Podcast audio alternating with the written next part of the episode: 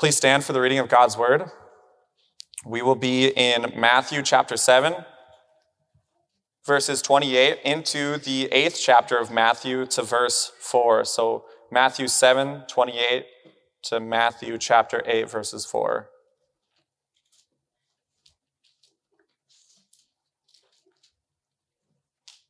Then, when Jesus finished these sayings, the crowds were astonished at his teaching, for he was teaching them as one who had authority and not as the scribes.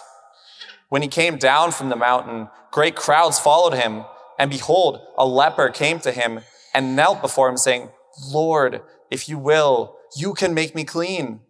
And Jesus stretched out his hand and touched him, saying, I will be clean. And immediately his leprosy was cleansed. And Jesus said to him, See that you say nothing to anyone, but go, show yourself to the priest, and offer the gift that Moses commanded for a proof to them. You may be seated. Well, as Jonathan read for us, we are coming to the end of the Sermon on the Mount. And in Matthew 8 1, Jesus will conclude his teaching and he's going to descend from the mountain that he ascended back in Matthew 5, verse 1. And as we close out chapter 7, we see that Christ's sermon has greatly impacted those who heard it. We read that they were astonished at his teaching. Particularly, they were astonished at the authority of his teaching. Now, the book of Matthew is going to follow up this Sermon on the Mount by presenting us with a series of miraculous works that demonstrate Christ's authority not only in teaching, but over sin and over sickness, over the weather, over demonic spirits.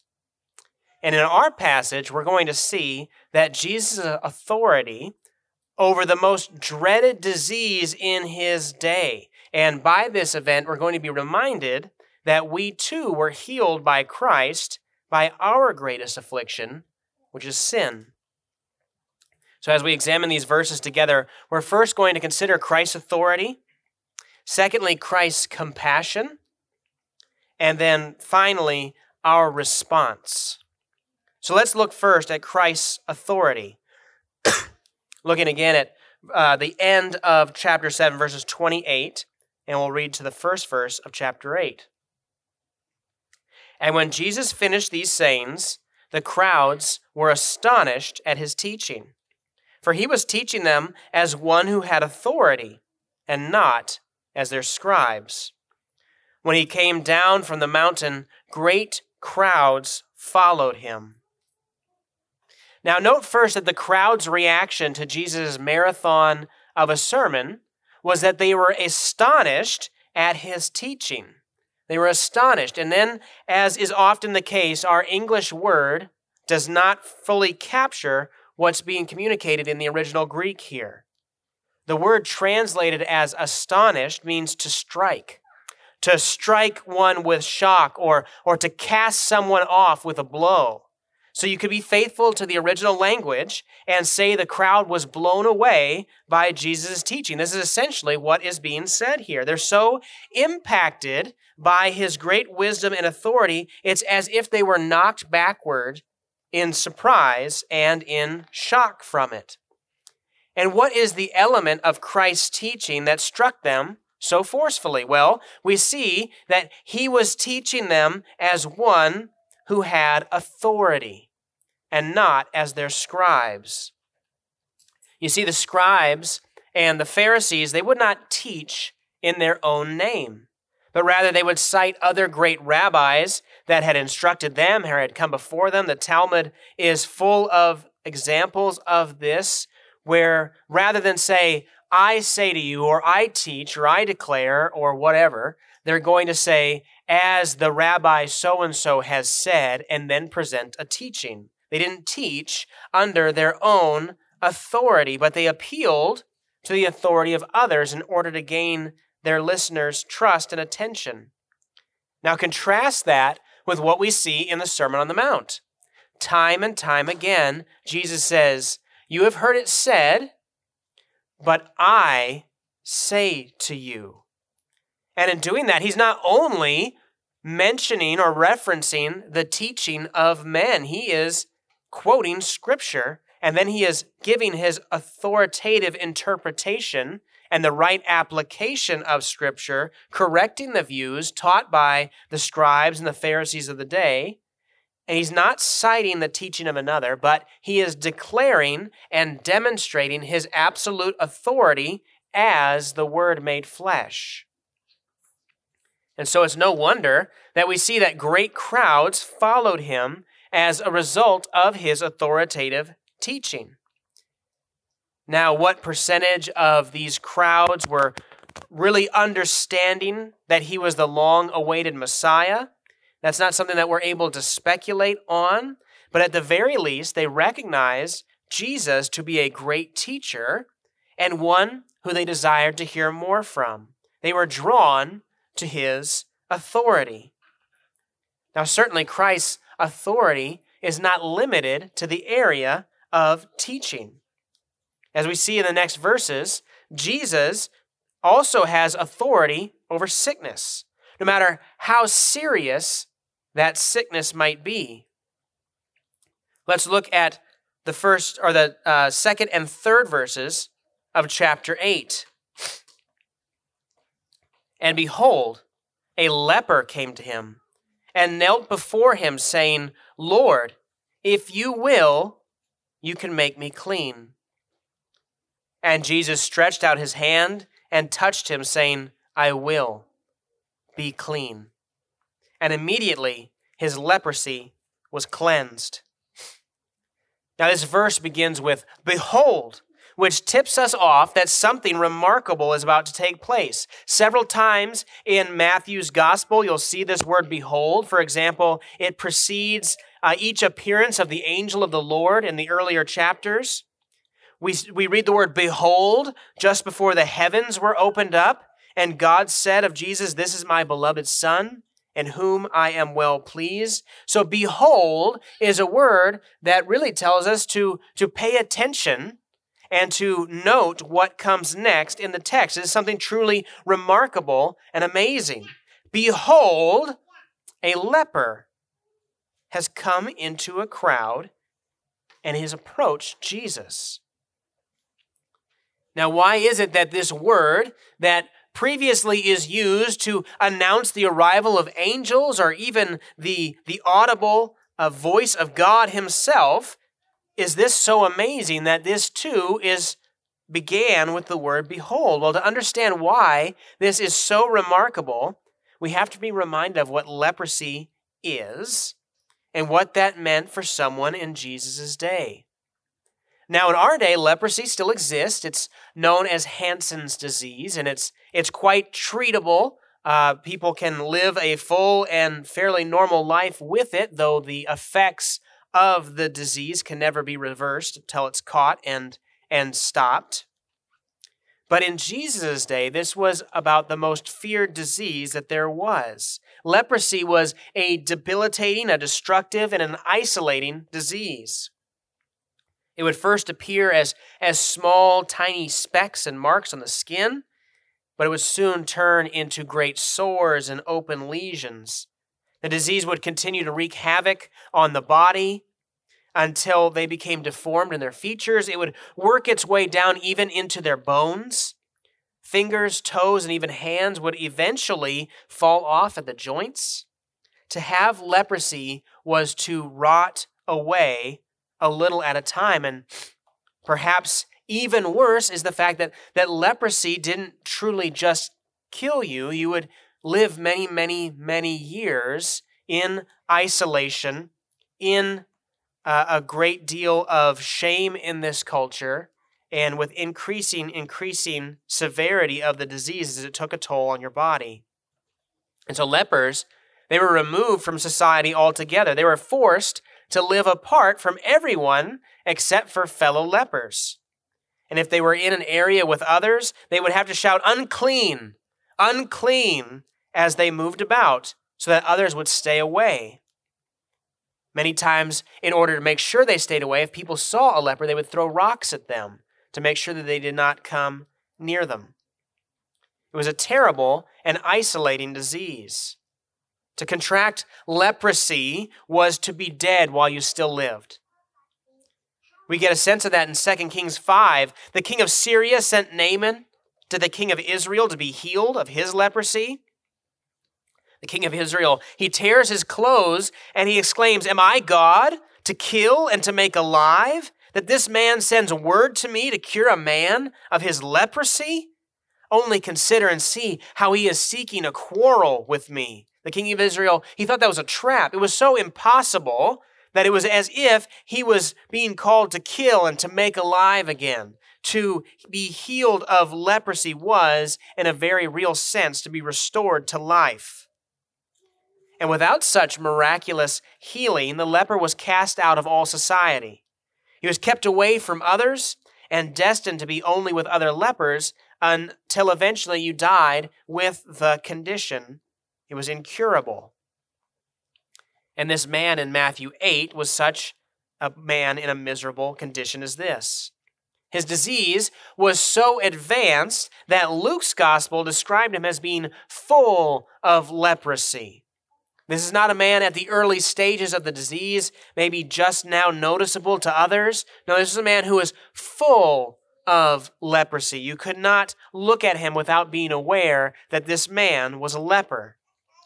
And yet, despite all this, despite all the rules and regulations about staying away from crowds, the leper approaches Jesus and he kneels before him. Luke tells us that he fell on his face before Jesus and said, Lord, if you will, you can make me clean. That is, you, you can heal me. The leper knew that Jesus had the power to heal him, but he was unsure of Christ's willingness to heal him. The man made no presumption on Jesus' intention, nor did he show any entitlement that he deserved to be healed. What a lesson we have here in the actions of the leper who knew he was in a terrible condition and he knew where to be rid of it, even though he didn't deserve it. And it would do no good for him to go on in life as though he didn't have leprosy or to pretend that his leprosy was not deadly serious. In the same way, it is no good for the sinner to pretend that he is not separated from God and destined to further degradation and ultimately damnation because of his lost condition. Rather, the sinner should come to Christ and to seek healing and forgiveness. We read in 1 John 1 If we say we have no sin, we deceive ourselves, and the truth is not in us. But if we confess our sins, he is faithful and just to forgive our sins and cleanse us from all unrighteousness. On a physical level, this is just what this leper is doing, approaching the only one who had the authority and the ability to cleanse him. And what takes place next reveals that Jesus is not simply a man with authority in his teaching, but he has authority over all things. And Jesus stretched out his hand and touched him, saying, I will be clean. And immediately his leprosy was cleansed. The authority of Christ knows no boundaries or restraints. As God the Son, he has full and complete control over all things. As he later reveals in Matthew's gospel, all authority in heaven and on earth has been given to me. And the miracles of Christ, they attest to his being God the Son, made flesh and dwelling among men. And these are the aspects of Christ's ministry that force those around him to stop and ask themselves, what manner of man is this? That he does not only teach with great authority, but illness disappears at his command. The wind and the waves obey him, and the demons tremble at his name. Now, the leper was confident of Christ's ability to heal him perhaps from hearing as authoritative a teaching. Maybe he was nearby on the outskirts of the crowds during the Sermon on the Mount and he approached him as he descended.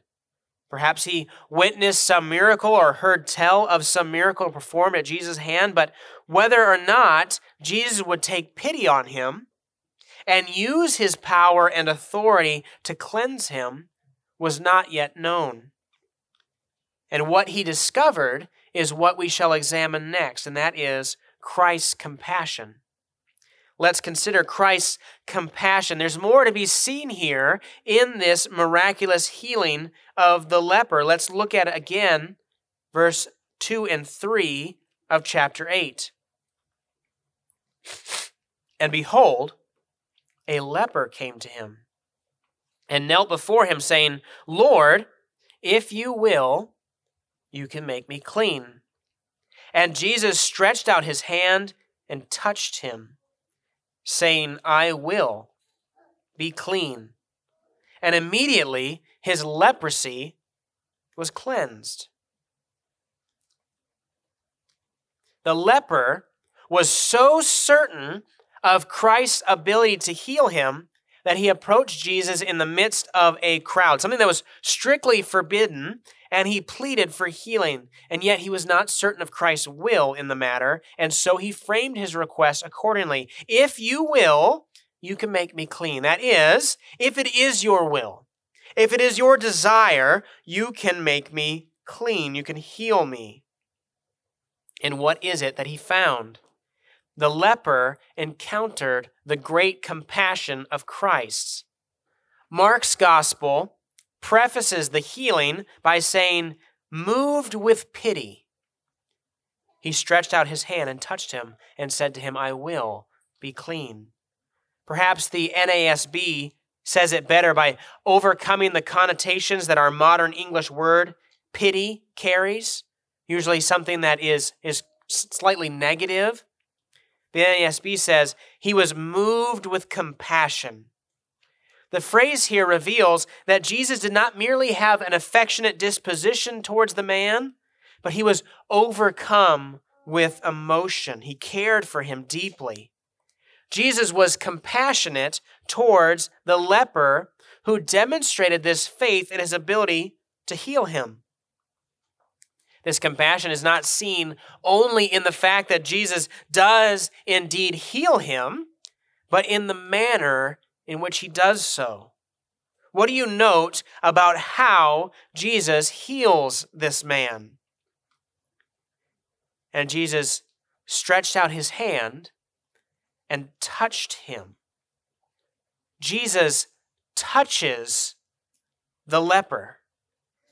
This man who was banished from all society because of the infectious disease he bore in his body, who had to shout, unclean, unclean, wherever he went so people could avoid being within 10 feet of him, who couldn't come within 10 feet of his family members, who could only be close relationally with other lepers, was touched by Jesus Christ. Who knows the last time that this man received a touch at anyone's hand? And this is remarkable because Jesus did not need to lay a hand on him in order to heal him.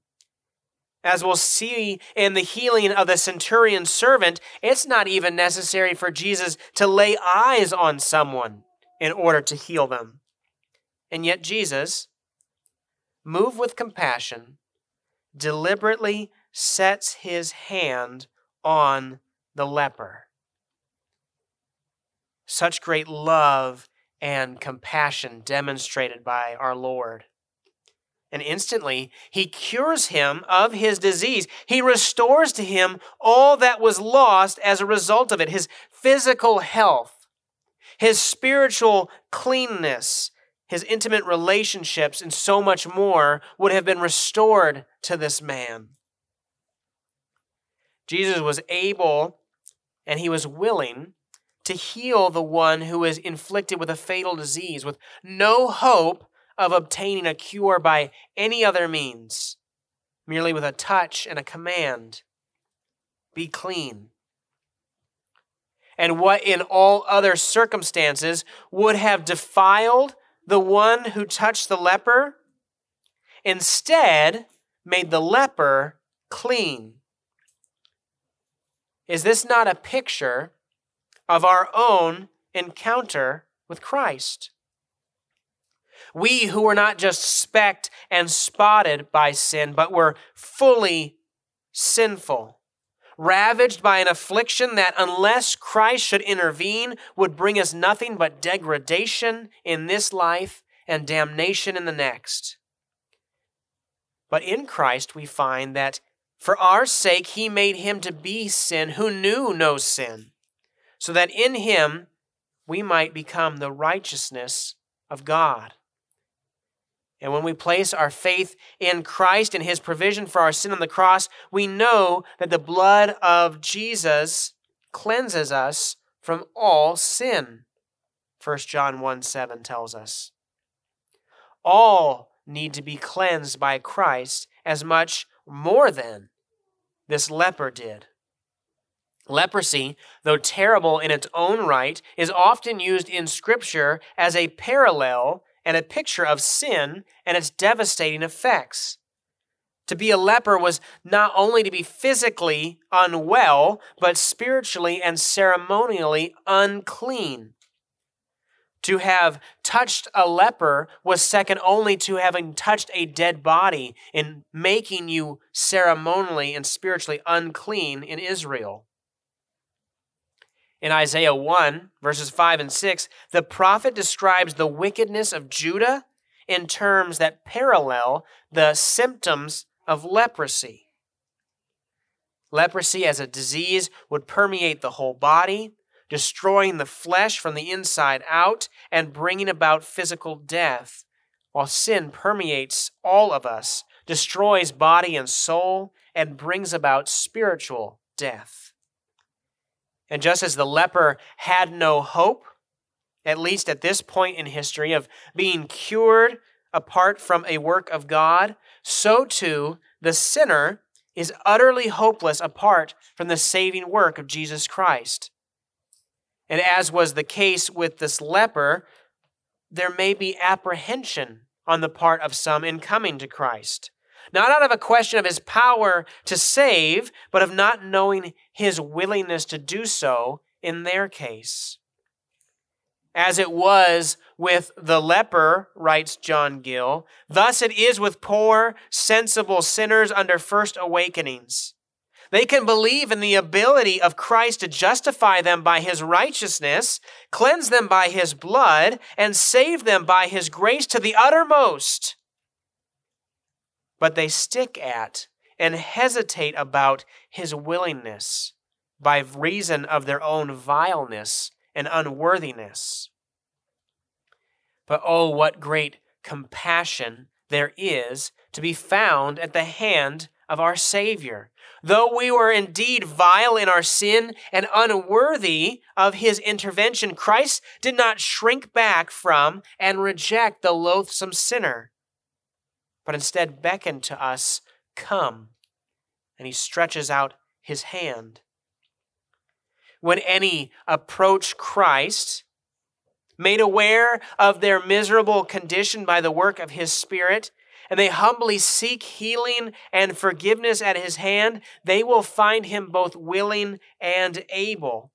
There are none yet who came to Jesus with true motives, seeking him in repentance and faith, and found him less than compassionate towards them in their grave affliction.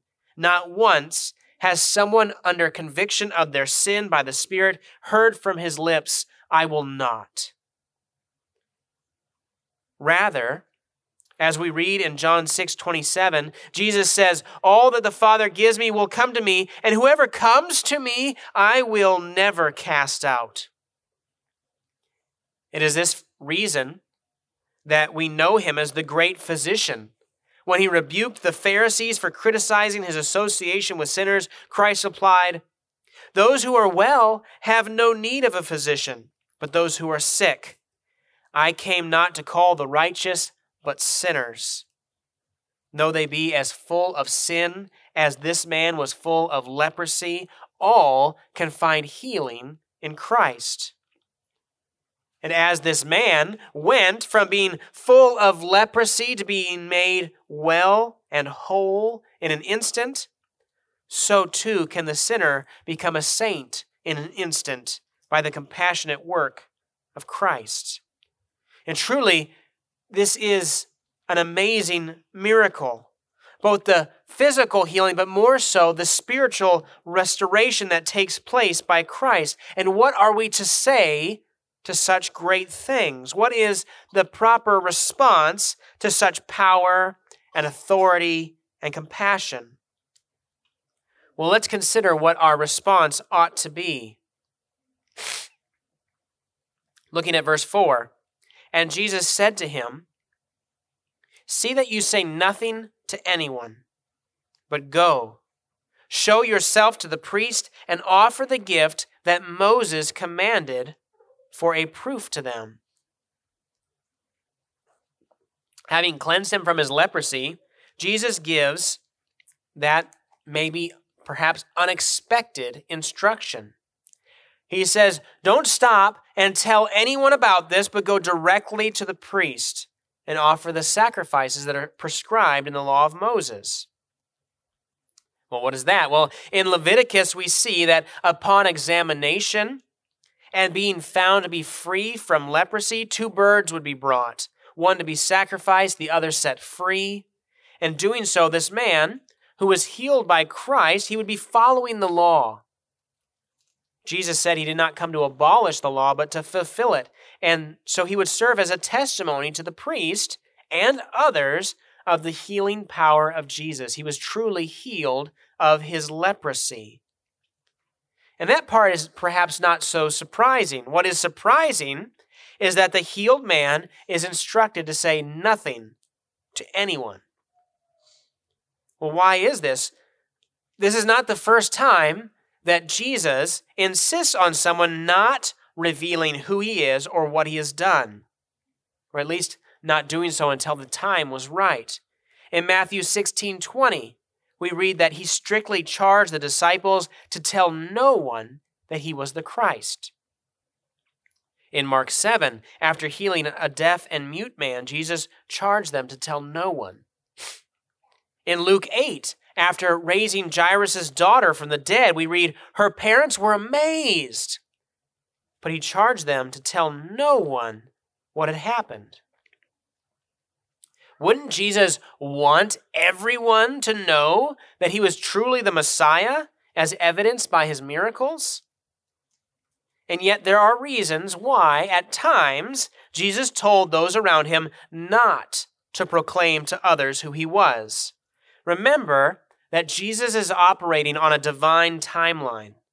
His ultimate purpose in coming was to die for our sins, and when and how and where that would take place was all under his authority and his timing. And so it suited his purposes in some instances not to have his miracles talked about, so as not to interfere with that timeline, not to interfere with that great work that he came to do, either by enraging his enemies before the time and riling them up to, to kill him earlier than was intended, or, as we see in other areas of Scripture, encouraging others who misunderstand his mission to come along and, and perhaps even make him king.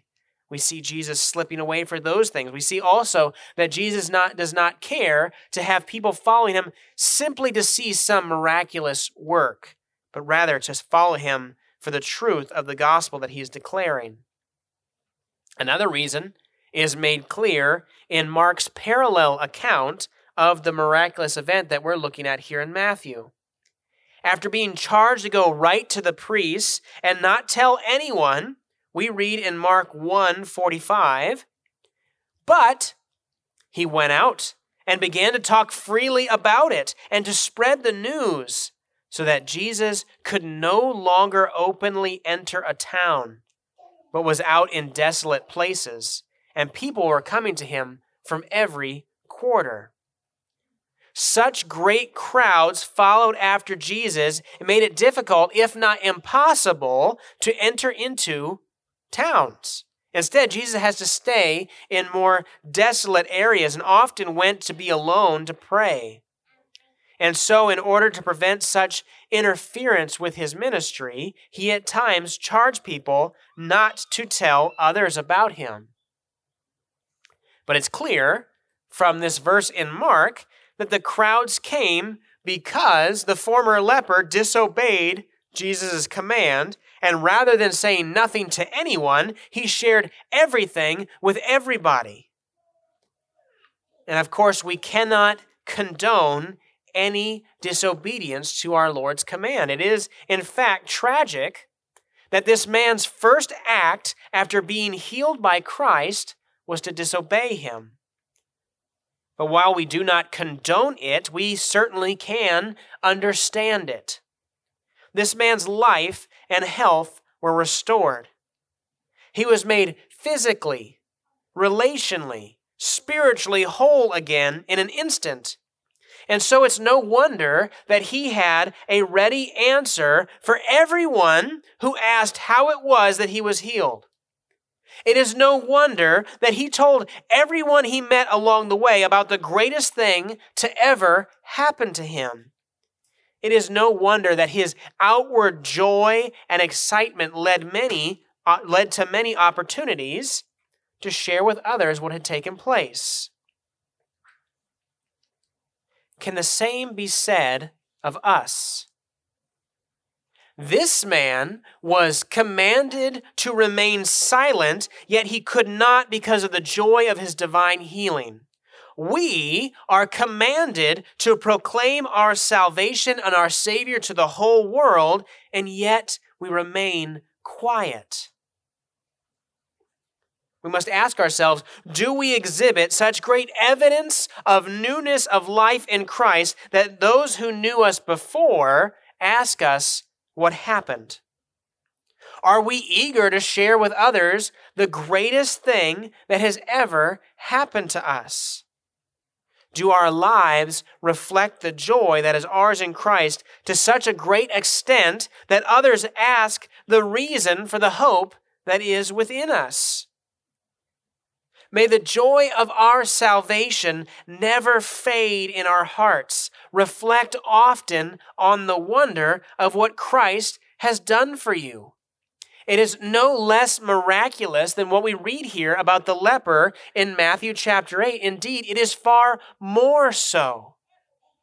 You have not been restored physically to health. He has not taken someone who's sick and made them well. He has taken someone who was dead and made them alive.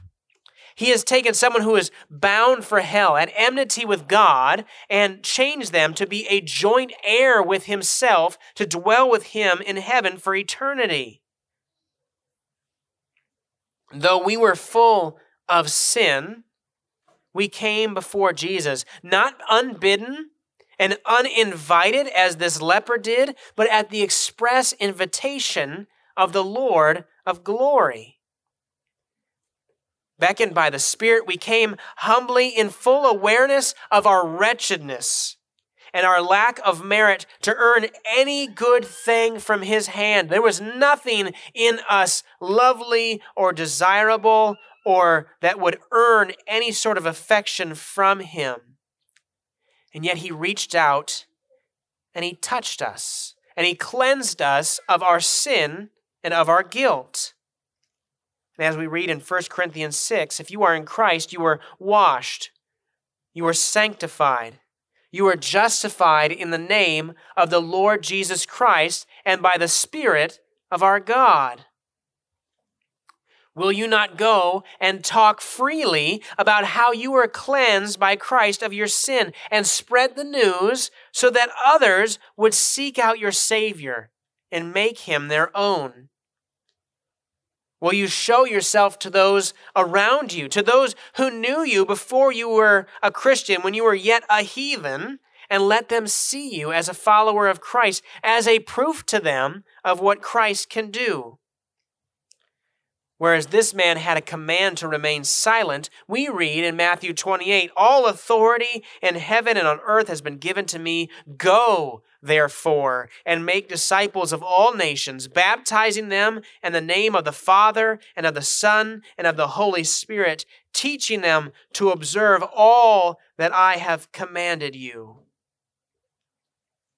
A command that we find so difficult to carry out at times but it becomes markedly less so the more that we consider what Christ has done for us, the miracle that we have experienced as his ha- at his hand. When we dwell on that, we can be as this leper who cannot help but go and tell everyone what Jesus Christ has done for us.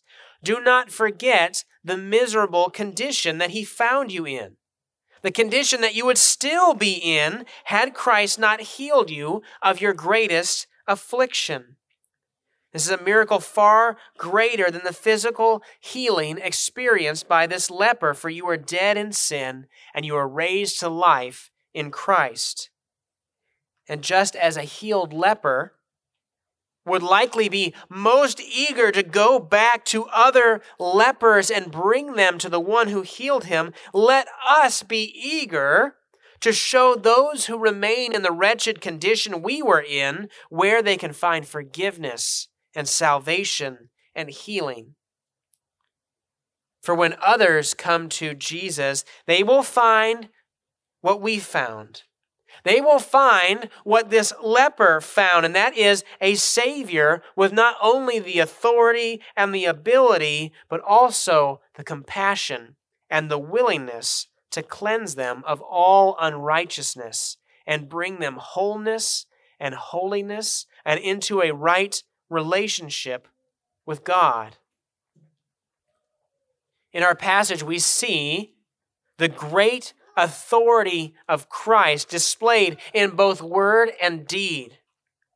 In his teaching, he spoke as one with authority, and that authority was demonstrated further in his power to heal the greatest of afflictions. And this is a tremendous miracle. Yet his power is demonstrated not ultimately in the healing of those with diseases. Rather, his healing of diseases is but a precursor and a picture of his restoration of sinners. Jesus comes and begins to roll back the curse a little bit at a time until it culminates with his sacrifice on the cross. May we never lose sight of our Lord as one who has the unsurpassed authority as well as the unmatched compassion to take those who are in a wretched and miserable condition and make them clean. Remember how he did this for you. And may we make known to others how they too can be cleansed by Christ. Let's pray. Lord, we thank you for your word. We thank you for scripture, for these gospel accounts that reveal to us all the wonderful things that you did. And we recognize, Lord, that what we have in our Bibles does not tell the whole of all that you accomplished. For we read in the Gospel of John how if everything that you did were to have been written down, indeed, the whole world could not contain the books that would be necessary to record them in. We see here, Lord, in your healing of the leper, not only an example of your power, your authority, your compassion, your love, but also a reminder of how you allowed us to come to you in the midst of our, our sin that permeated all of us. We were full of sin, and yet you did not reject us but in your compassion and your love, you healed us. You cleansed us from all unrighteousness by placing our faith in you and you alone for salvation. Lord, so much in this life can cause us to focus on other things. Perhaps even this leper in later life was not as eager to tell the story, not as joyful as he was in those first minutes and hours. May that not be so of us, Lord. Let us be reminded daily of the joy of our salvation. May the ordinary means of grace be a reminder to us as we read our Bibles, as we commune with you in prayer, as we gather together in worship as we take of the elements of the Lord's Supper. May all these things be a constant, continual reminder of what you have accomplished for us by your shed blood. that at great cost to yourself, you redeemed us, you made us whole, you cleansed us of our sin and unrighteousness. And you present us to God the Father with your righteousness as our clothes. Lord, help us to be joyful at all times as we reflect upon these great things that have been accomplished for us and in us by our Savior. And may that joy spill over to be an eager desire to obey the command to go and tell everyone who you are and what you have done. Pray this in Jesus' name. Amen.